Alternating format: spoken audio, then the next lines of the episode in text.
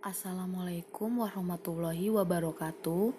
Halo semuanya, perkenalkan nama saya Ika Sari Kurniawati, jurusan Manajemen Angkatan dua ribu tujuh belas, mahasiswa S T B Yogyakarta.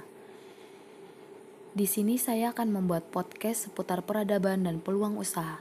Langsung saja, yang pertama saya akan menjelaskan beberapa ciri-ciri perkembangan dari industri pertama hingga sekarang sudah memasuki industri kelima. Industri pertama. Industri ini dimulai pada abad ke delapan belas oleh James Watt, di mana pertama kalinya ditemukan mesin uap. Mesin uap ini digunakan untuk meningkatkan produktivitas masyarakat, dan salah satunya di Inggris mesin uap ini digunakan untuk meningkatkan produksi tekstil. Industri kedua. Industri ini terjadi pada akhir abad ke sembilan belas, di mana revolusi industri ini disebut dengan revolusi teknologi. Revolusi ini ditandai dengan ditemukannya energi listrik, lalu dilanjutkan dengan penemuan pesawat telepon, mobil, dan juga pesawat terbang yang memberikan perubahan yang sangat besar. Revolusi terjadi dengan terciptanya lini produksi yang menggunakan ban berjalan. Revolusi industri kedua ini juga berdampak pada kondisi militer pada Perang Dunia Kedua. Ribuan tank, pesawat, dan senjata diciptakan dari pabrik-pabrik yang menggunakan lini produksi. Hal ini terjadi karena adanya produksi massal. Industri ketiga. Revolusi industri ini terjadi pada akhir abad ke dua puluh yang ditandai dengan perkembangan semikonduktor dan proses otomatisasi industri. Dengan kata lain, dunia sedang bergerak memasuki era digitalisasi. Kemunculan teknologi digital dan internet menandai dimulainya revolusi industri ketiga ini. Revolusi ketiga ini dipicu oleh mesin yang dapat bergerak dan berpikir secara otomatis, yaitu komputer dan robot. Industri keempat. Industri ini dimulai pada abad ke dua puluh satu. Industri empat titik nol adalah tren di dunia industri yang menggabungkan teknologi otomatisasi dengan teknologi cyber. Istilah industri ini berasal dari sebuah proyek dalam strategi teknologi canggih pemerintah Jerman yang menggunakan komputerisasi pabrik. Industri kelima. Konsep industri ini diciptakan oleh Jepang yang diungkapkan oleh Perdana Menteri pada dua puluh satu Januari dua ribu sembilan belas. Perkembangan teknologi yang begitu pesat termaksud adanya kehadiran robot dengan kecerdasan yang dianggap dapat menggantikan peran manusia. Hal ini yang melatar belakanginya lahirnya industri kelima, yang dapat diartikan sebagai suatu konsep masyarakat yang berpusat pada manusia dan berbasis teknologi. Industri kelima ini dibuat karena adanya masalah yang dialami oleh Jepang.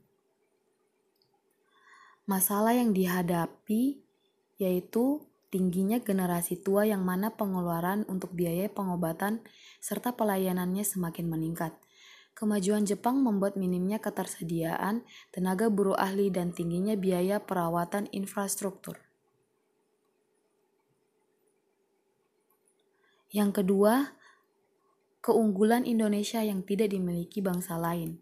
Keunggulan yang dimiliki bangsa Indonesia yang pertama, mempunyai sumber daya alam yang melimpah. Kedua, mempunyai tambang emas. Ketiga, mempunyai cadangan gas alam terbesar.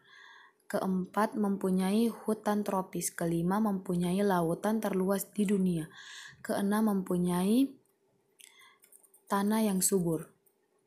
Karena memiliki banyak gunung berapi yang aktif, menjadikan tanah di negara Indonesia ini sangat subur. Terlebih lagi negara ini dilintasi garis khatulistiwa yang banyak terdapat sinar matahari dan hujan. Yang ketujuh, mempunyai ribuan pulau. Yang kedelapan, mempunyai semboyan. Karena negara kita memiliki keanekaragaman suku, agama, dan budaya yang terdapat dalam kehidupan masyarakatnya, dan keragaman tersebut dapat kita satukan dalam satu kesatuan, yaitu Bhinneka Tunggal Ika. Yang ketiga, gagasan bisnis di era industri empat titik nol untuk menyelesaikan masalah sosial seperti pendidikan, kemiskinan, dan lingkungan. Yang pertama, saya akan menjelaskan tentang pendidikan. Revolusi industri di era keempat ini terlihat melalui digitalisasi di berbagai bidang yang akan menghubungkan jutaan manusia melalui web, sehingga akan meningkatkan peluang bisnis.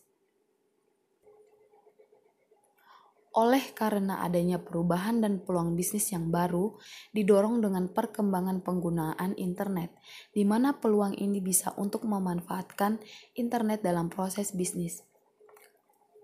Misalnya dalam pendidikan, inovasi baru di era ini adalah belajar online, bimbingan belajar melalui aplikasi.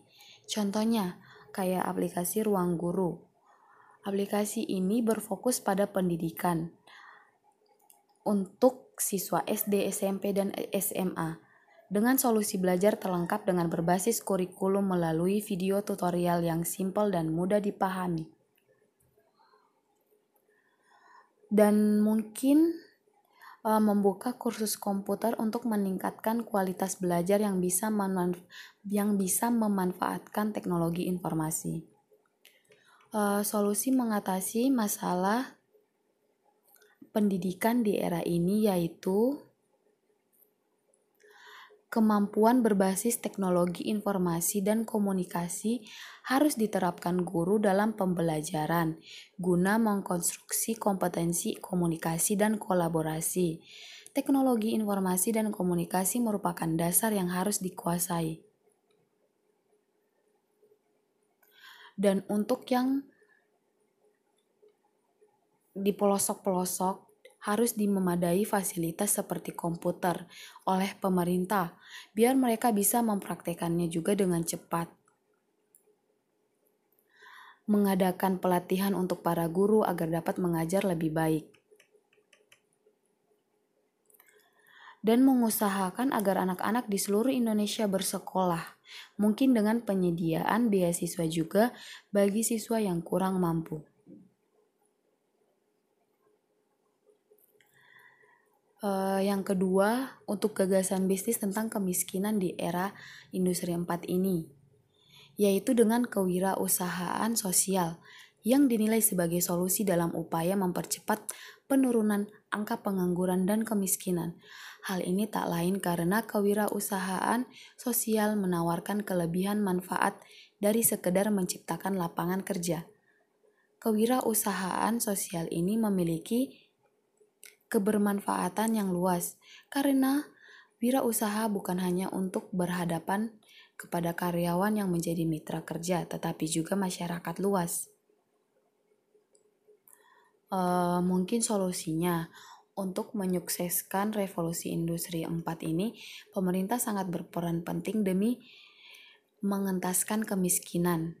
Upaya yang harus dilakukan pemerintah yaitu dengan memberikan pelayanan untuk memberi ajaran kepada beberapa masyarakat Indonesia yang masih kurang pengetahuan tentang perkembangan teknologi yang terjadi saat ini.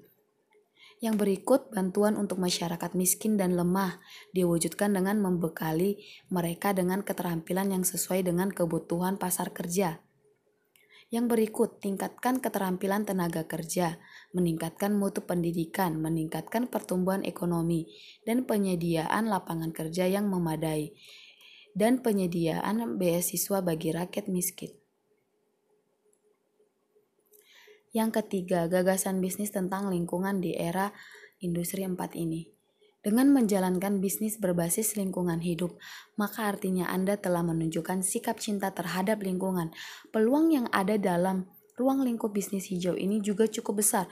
Selain menjadi suatu ide bisnis yang brilian, bisnis ini juga untuk menjaga lingkungan.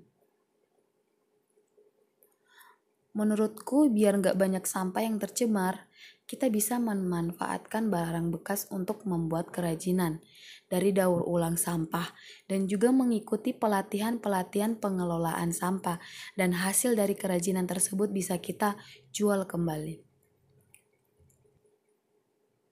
Solusi mengatasi lingkungan yaitu melakukan upaya remediasi atau membersihkan permukaan tanah dari berbagai macam polutan. Yang berikut, melakukan reboisasi atau penanaman kembali hutan yang gundul dengan tidak membuang sampah sembarangan. pengembangan bank sampah, mengurangi penggunaan bahan bakar fosil, menggunakan barang yang mudah terurai, dan mengelola limbah terlebih dahulu sebelum dibuang. Sekian podcast dari saya untuk memenuhi salah satu tugas dari manajemen perubahan. Wassalamualaikum warahmatullahi wabarakatuh.